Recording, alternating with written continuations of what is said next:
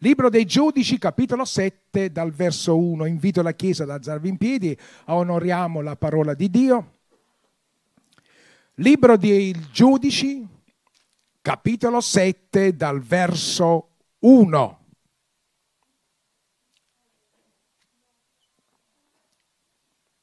A Dio appartiene tutta la gloria, tutto l'onore, tutta la potenza e la magnificenza e noi che siamo la sua Chiesa, l'ubbidienza. E la Chiesa risponde, Amen. Jerubal, dunque cioè Gedeone, e tutta la gente che era con lui, si levarono al mattino presto e si accamparono presso la sorgente di Arod. L'accampamento di Madian era a nord del loro, presso la collina di Morea, nella valle. Allora l'Eterno disse a Gedeone, per me la gente che è con te è troppo numerosa, perché io dia Madian nelle tue mani. Israele potrebbe vantarsi di fronte a me e dire, è la mia mano che mi ha salvato. Ora dunque proclama a tutto il popolo dicendo, chiunque ha paura e trema, torni indietro e si allontani dal monte Gallad. Allora tornarono indietro. 22.000 uomini del popolo e ne rimasero 10.000. Amen. Questa è la parola, accomodatevi. Ho letto solo tre versi, ma vi leggerò dal capitolo 6 al capitolo 7, sinteticamente, non, non abbiate timore, sarò, sarò breve. Questo periodo storico di Israele, il periodo dei giudici, che in pratica è successivo al, al tempo di Giosuè, il popolo di Israele conquistò Israele le terre, e ci fu il tempo dei giudici, non c'erano ancora i re che governavano su Israele, ma il Signore suscitava questi uomini per guidare il suo popolo. E il popolo quando serviva a Dio, la benedizione, la protezione di Dio era sul suo popolo. Ma quando il popolo si sviava, incominciava a guardare altrove, incominciava a guardare altre cose, incominciava a guardare quello che offriva il mondo e si allontanava da Dio e metteva Dio da parte, ecco che automaticamente eh, non c'è più la protezione di Dio. Allora i popoli vicino a Israele andavano a, a conquistare Israele, andavano in questo caso, in questo tempo, ci stavano i Madianiti e gli Amalechiti e gli Arabi, erano tre popoli che eh, andavano in Israele, la terra di Israele e la saccheggiavano. E ciò che non potevano saccheggiare distruggevano i raccolti. E Israele per sette anni è stata sotto questo dominio. Non riuscivano e un, fu, il popolo Israele visse un momento proprio critico della sua storia, in questo momento di Gedeone. E dice la scrittura che il popolo, messo nelle strette, si ricordò che c'era un Dio che l'aveva tirati fuori dall'Egitto con, con potenti operazioni, con miracoli. Sapete la storia no? di Mosè. Tirato fuori, si ricordarono del loro Dio e gridarono a Dio Signore, salvaci dalle mani di Madian, dalle mani dei Malechiti, dalle mani degli arabi. Salvaci, Signore, salvaci. E il Signore suscitò Gedeone. Chi era Gedeone? Gedeone era un agricoltore, una persona semplice. E lui per paura, vedremo questa parola paura, questa, questa uh, ancora emozione, una, una, una, non un'emozione, come possiamo chiamarla paura, uno stato d'animo. Ecco, questo stato d'animo vedremo ricorrente nella vita di Gedeone. E stiamo parlando di un servo di Dio. Poi vediamo la Bibbia è costellata di questi momenti che i servi di Dio, perché i servi di Dio sono uomini, però che confidano in Dio, quando hanno le loro debolezze, loro si aggrappano a Dio e vincono le loro paure, le loro difficoltà momentanee che possono vivere in quei momenti, perché siamo uomini e abbiamo le nostre fragilità e i nostri grandi limiti, almeno io ne ho tanti.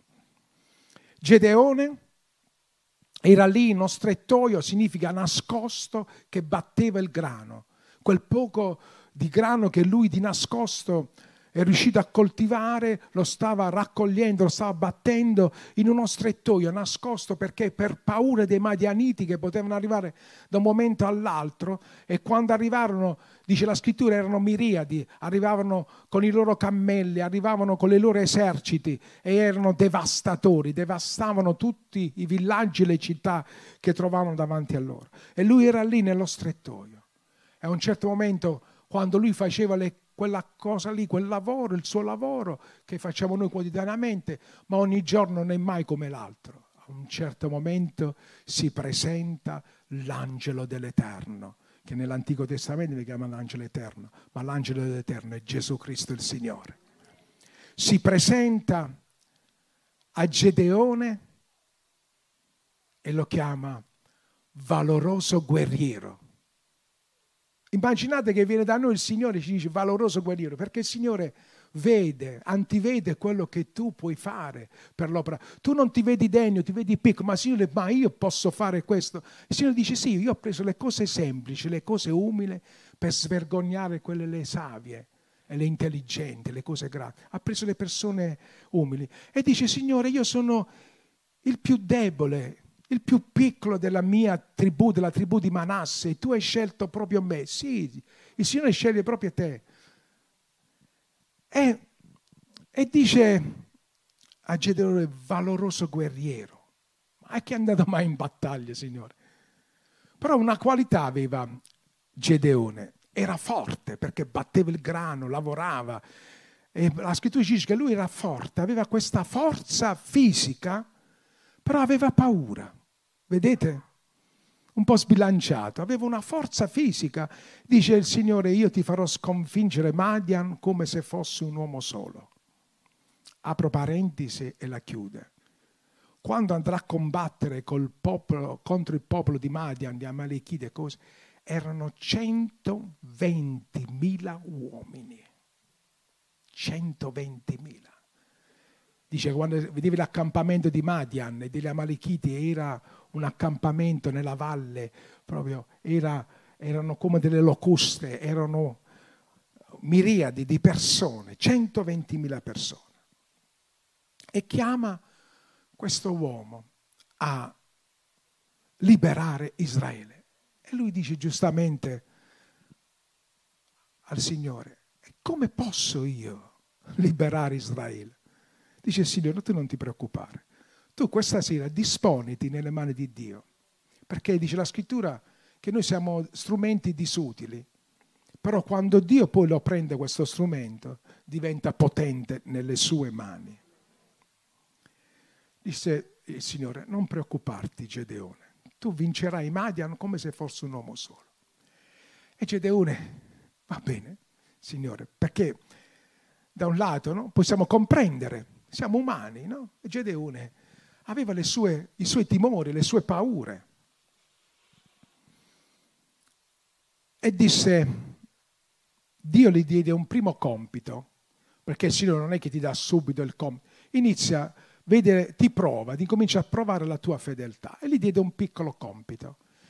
Dice, nella casa di tuo padre, Joas, il padre di Gedeone si chiamava Joas, dice, nella casa di tuo padre c'è un altare, tuo padre ha fatto un altare a Baal, a un idolo.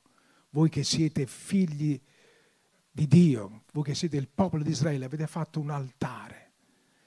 Dice va a demolire quell'altare. E Gedeone ubbidì al Signore. E dice la scrittura che prese dieci servi del padre con lui e due tori, un toro più giovane e un toro adulto. Prese questi due tori e dieci uomini. E lui per paura del padre, per paura del popolo di Manasse, sempre sta paura, avevo detto, sarà ricorrente nella vita di Gedeone. E questo per farvi capire E poi si arriva a un punto che la paura il Signore te la fa vincere. Però Gedeone, la cosa che ha avuto Gedeone dall'inizio, si è fidata, si è fidato di Dio. Ha avuto fiducia in Dio, è stato ubbidiente. Signore, tu mi, dici di demolire questo altare, io lo farò. E lui di notte va a demolire quest'altare, come ho detto poc'anzi, con dieci uomini. E dice la scrittura che prende due tori.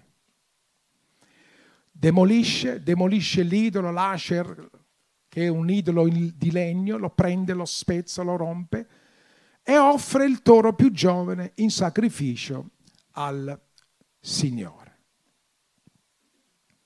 E l'altro toro che fine ha fatto? E due tori ha preso. Ha preso dieci uomini. Questo ci fa comprendere quant'era grande, possente questo altare. Lavorarono tutta la notte per demolire questo altare. Il toro, quello grande, è servito, è servito per demolire l'altare. Gli ha messo sicuramente il gioco, avrà, l'avrà attaccato a delle pietre dell'altare. La, immaginate non altare, l'altare, immaginate che gli altari che si facevano a quei tempi, ci saliva sopra, erano delle, delle costruzioni possenti. Ci sono voluti dieci uomini e un toro adulto per demolire e distruggere questo altare. Poi la mattina dopo eh, tutti andarono. Chi ha demolito? Chi ha demolito? È stato Gedeone, il figlio di Joas ha demolito. Allora andarono dal padre dacci Gedeone che la volevano uccidere perché aveva demolito il loro altare, il loro idolo. E Joas, il padre, ebbe sapienza. Disse, se Dio è Baal, voi dite che Dio è Baal e non è l'Eterno, Baal difendi la sua causa. Lo uccida lui. Se lui è Dio, uccida lui Gedeone. Per questo poi gli, gli hanno dato questo soprannome Yerubal, che significa colui che si, che si mette contro Baal. No? E Gedeone ha vissuto lunghi anni, ha avuto tante mogli e ha avuto 70 figli, grazie a Dio. Allora questo ci fa capire che Baal non è Dio, è l'Eterno, è Dio, colui che ha creato i cieli, la terra, i mari e ogni cosa che le contiene. Gedeone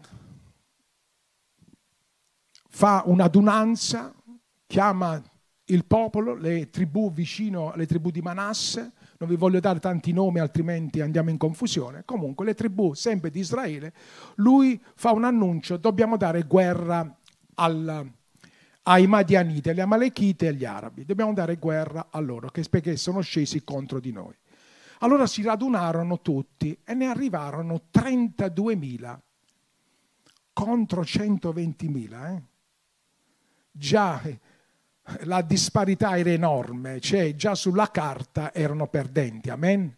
120.000 uomini, erano per quattro volte loro, cioè loro, ognuno di loro doveva combattere contro quattro uomini, immaginate. Allora vengono, scendono 32.000 e si accampano a questa sorgente. Perché è importante il nome della sorgente? la sorgente Arod. Nome ebraico di Arod significa la sorgente tremante.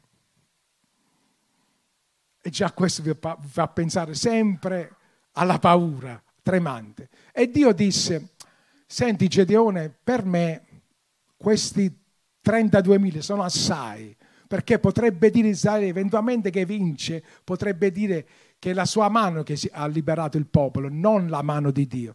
Dice, questi qua sono assai. Fai un proclamo. Chi ha paura e trema, torni indietro. Dei 32.000 uno dice, oh, sono scesi per la battaglia, pensa che almeno qualcuno ne rimane. No, ma può andare via qualcuno che può pensare. E Gedeone, a suo stupore, ne vede che se ne vanno 22.000 tornarono indietro. Questo tornare indietro lo riprenderemo dopo, eh? state attenti. Tornarono indietro quelli che avevano paura e tremarono, non affrontarono il problema, ma tornarono indietro. Questo tornare indietro è molto pericoloso. Loro tornarono indietro e Dio li fece andare alle case loro. Ne rimasero 10.000. 10.000 di loro ne rimasero. Allora, questi 10.000, disse il Signore, Gedeone, falli scendere a questa sorgente tremante qua, falli scendere all'acqua. E io ti dirò di quelli che scendono all'acqua, ti dirò quelli che io sceglierò. No, e allora scesero alle acque e ne furono scartati 9.700 da Dio. E Dio ne scelse solo 300 contro 120.000. Non sono favole, eh? non sono favole. Questi sono fatti accaduti. Perché Dio manifesta la sua gloria sempre, dalla, dal primo verso della Bibbia fino all'ultimo. Questi 300, per mezzo di questi 300 io ti darò Madian, dice il Signore a Gedeone. E Gedeone dice gloria a Dio.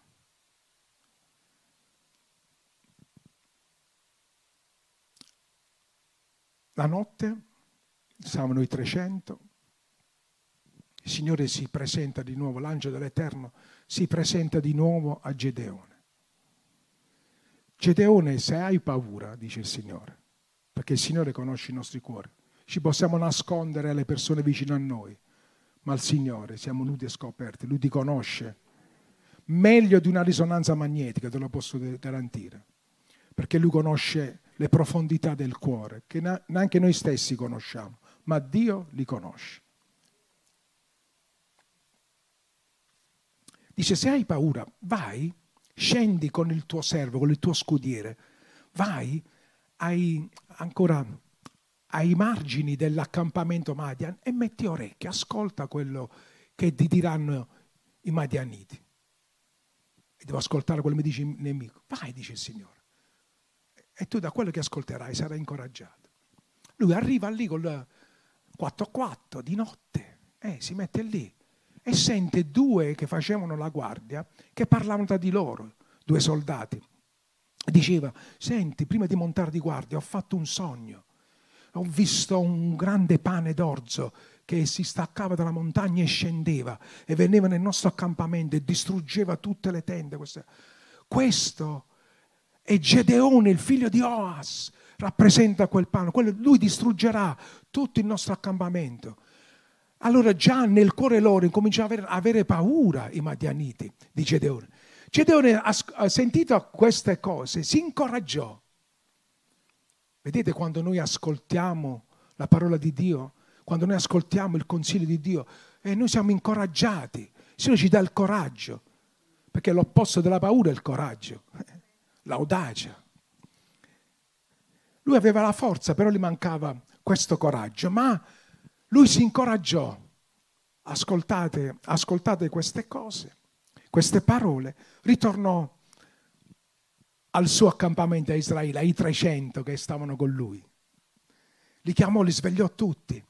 Adesso dobbiamo scendere a conquistare Madian, sempre di notte.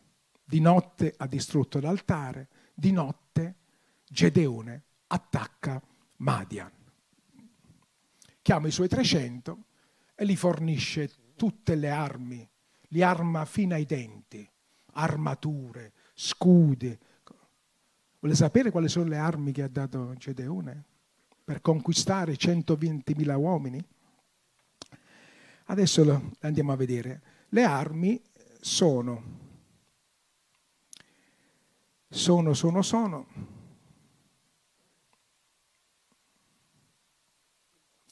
Giunti ai margini dell'accampamento,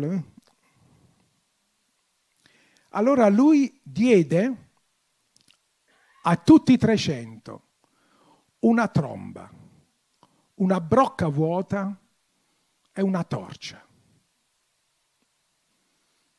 I 300 ubbidienti Dici Gedeone, se tu dici così, l'Eterno ha detto che noi dobbiamo fare in questa maniera.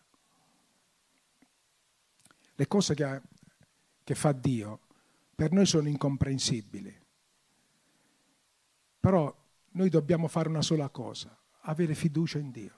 Quando tu hai fiducia in Dio, vedi la gloria di Dio. Gedeone, aveva paura. Sfiderei ognuno, io, il primo sono io, che avrei detto, signore, 120.000 sono quelli. Con una torcia, una brocca vuota e una tromba che sarebbe il corno, a quei tempi la, la tromba era un corno di montone. I 300 uomini si attrezzano, dice la scrittura che prendono le torce con la sinistra, ci mettono la brocca sopra per, co- per coprire la luce e prendono questo corno, la tromba. E Gedeone dice ci dividiamo in tre schiere, uno sta al centro, uno va a est dell'accampamento, l'altro va a ovest. Divide le cose, dice quando sentirete il mio segnale, il suono della tromba, ecco voi farete come facciamo noi. Suoneremo la tromba, romperete la, la brocca, spezzerete la brocca e poi griderete per l'Eterno e per Gedeone. Loro si dispongono e fanno in questa maniera. Cosa, cosa significa queste cose, brocca, torcia, la tromba, questi strumenti che Dio ha dato? Vuole dare un messaggio Dio, vuole farci capire cosa sono questi tre simboli che usarono per conquistare. Perché loro si misero intorno all'accampamento. Quando suonò Gedeone la tromba, tutti spezzarono la brocca e dice che ognuno di loro rimase al proprio posto, fermi. E nell'accampamento dei Madianiti, degli Amalechiti e degli Arabi iniziò un, una grande paura, incominciarono a correre, a fuggire, ad uccidersi l'uno con l'altro perché erano di popoli diversi, anziché combattere contro Israele, incominciarono a combattere tra di loro. Si ammazzarono, molti fuggirono e loro stavano lì a aspettare. Poi Gedeone mandò a, chiamare i 9700 che erano rimasti per inseguire i Madianiti e poi no, sconfiggere i Madianiti e riconquistare i territori che i Madianiti e gli Amalechiti avevano conquistato si sono ripresi. Il Signore non solo ti fa vincere le battaglie, ti, dirà, ti, dirà, ti, ti dà, ti ridà ciò che ti è stato tolto. Il Signore te lo ridà. La scrittura dice il doppio. Gloria a Dio. Allora abbiamo questa brocca, questi... Allora il Signore dice, questi strumenti, come hanno fatto a spezzare Qua non parla di spada, di niente. Loro avevano la fiaccola, la torcia sulla mano, sulla mano sinistra e il corno sulla mano destra. Hanno preso il corno e hanno rotto, spezzato la brocca e la luce è uscita. Quella brocca copriva quella luce, teneva la luce coperta.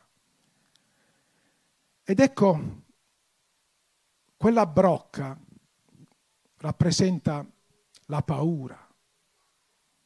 Quella brocca vuota rappresenta la paura. E il corno, che è una tromba che ha due significati, dei tanti significati. Allora la tromba, eh, il corno veniva usato come strumento di, per suonare, come, come la tromba, ma anche uno, il corno veniva usato per ungere i re per ungere i profeti, era un contenitore.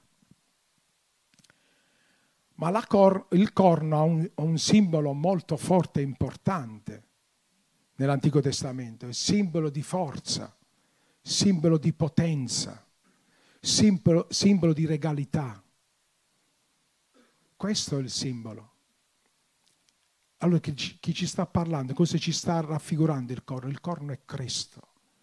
Sapete, nell'Antico Testamento l'altare del, del, Tempio, o prima del Tempio del Tabernacolo, l'altare dove si offrivano i sacrifici, ai quattro angoli ci stavano quattro corni. E un uomo, quando un uomo commetteva un omicidio, però un omicidio non voluto, volontario, casu- casuale, andava lì, si aggrappava ai corni per cercare salvezza, per cercare misericordia, per essere salvato. Allora quei corni cosa rappresentano? La salvezza, Cristo. Cristo, la potenza, la forza e la regalità.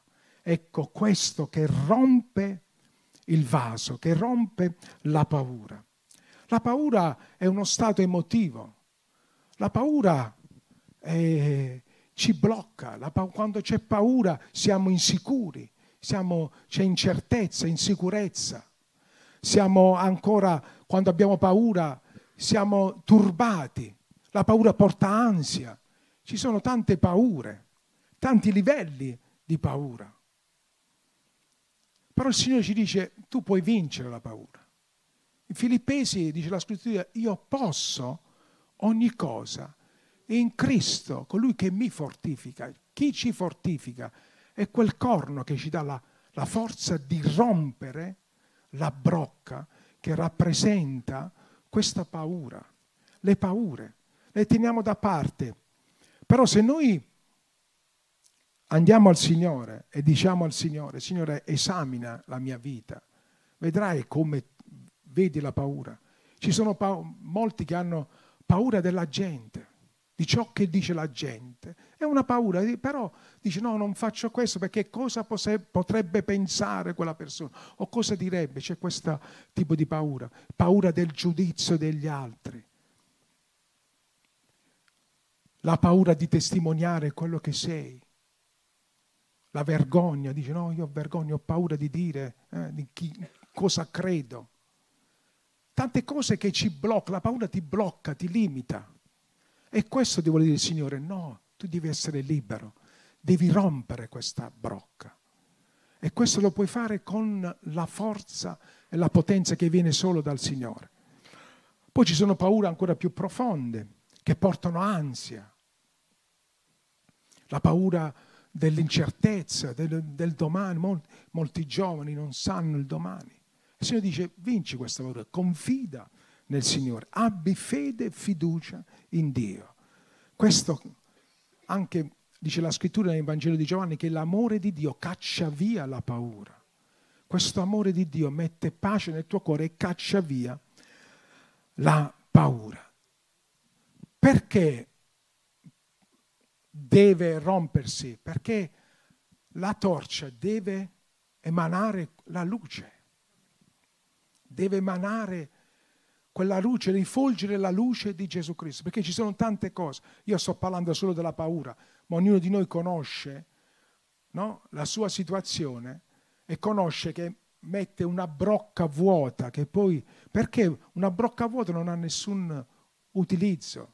La brocca viene, quando la, tu la riempi è un uso che ne puoi fare, ma quando è vuota non ha nessun uso, la, la riponi perché non ti serve. Non è quello che dice il Signore, è una brocca vuota, ma tu devi essere ripieno del suo amore per spezzare quella brocca, per rompere la paura, per vincere i tuoi limiti e quella la puoi vincere con la potenza e la forza che viene dal Signore.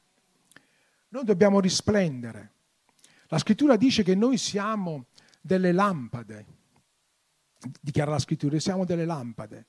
Tutti, tutti, coloro che hanno creduto nel Signore Gesù diventano una lampada, nel senso che ecco, la lampada è composta dalla lampada la struttura, poi c'è l'olio dentro.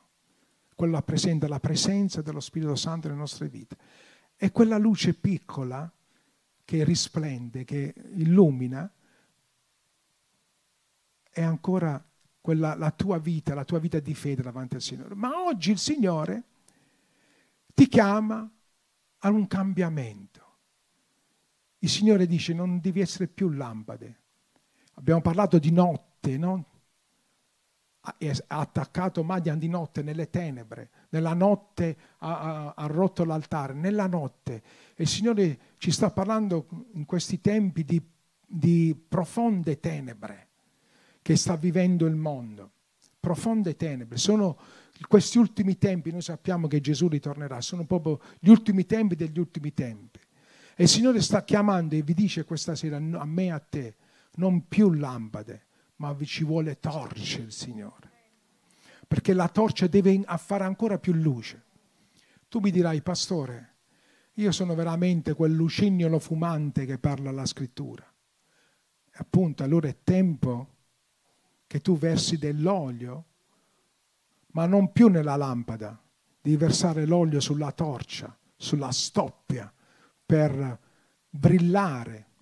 E quell'olio lo possiamo solo ricevere alla sua presenza, a un'intima comunione col Signore.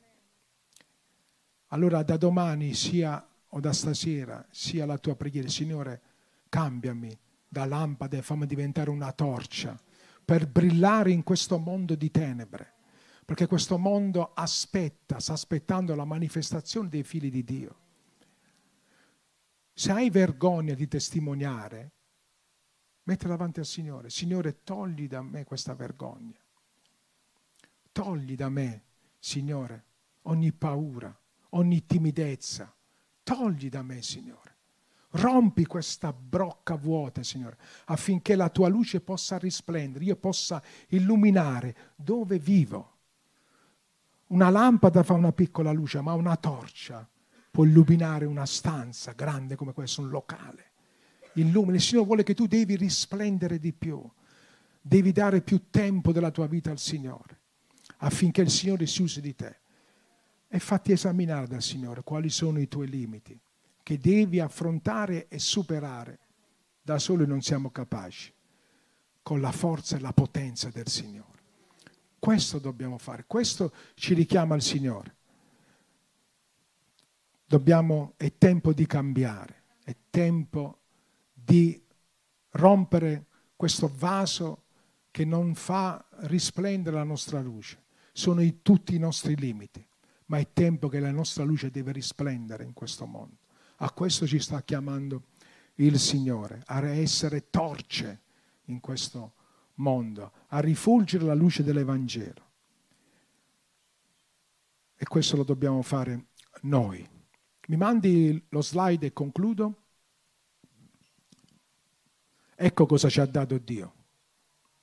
Lo slide? Secondo Timoteo 1,7 dice, Dio infatti non ci ha dato uno spirito di paura, ma di forza, di amore e di disciplina. Disciplina significa che io mi prendo una disciplina nella mia vita come figlio di Dio, come credente, una disciplina, non nei ritagli di tempo. La disciplina, il militare ha gli orari, sveglia a quell'ora, alza bandiera, si fa questo. Eh? C'è una disciplina degli orari, anche noi dobbiamo essere disciplinati nella nostra vita di credente ma anche nella vita quotidiana bisogna essere disciplinati, perché Dio ci ha dato, ecco, uno spirito di forza. Lui è venuto in noi che eravamo deboli e ci ha messo la forza. E con questa forza che noi prendiamo rompiamo il vaso. Devi romperlo. Non voglio, essere, non voglio avere più paura, non voglio avere più limiti, Signore, non voglio avere vergogna, io voglio testimoniare. C'è gente che muore senza Cristo. Io devo annunziare ciò che ho ricevuto, la salvezza, lo devo annunziare. Noi siamo stati chiamati a annunziare. Poi chi vuole accettare, accetta. Chi non vuole, amen. Si assume le proprie responsabilità. Ma noi dobbiamo testimoniare. Noi dobbiamo dichiarare e testimoniare di Gesù Cristo. Amen. Gloria al Signore. Dio ci benedica.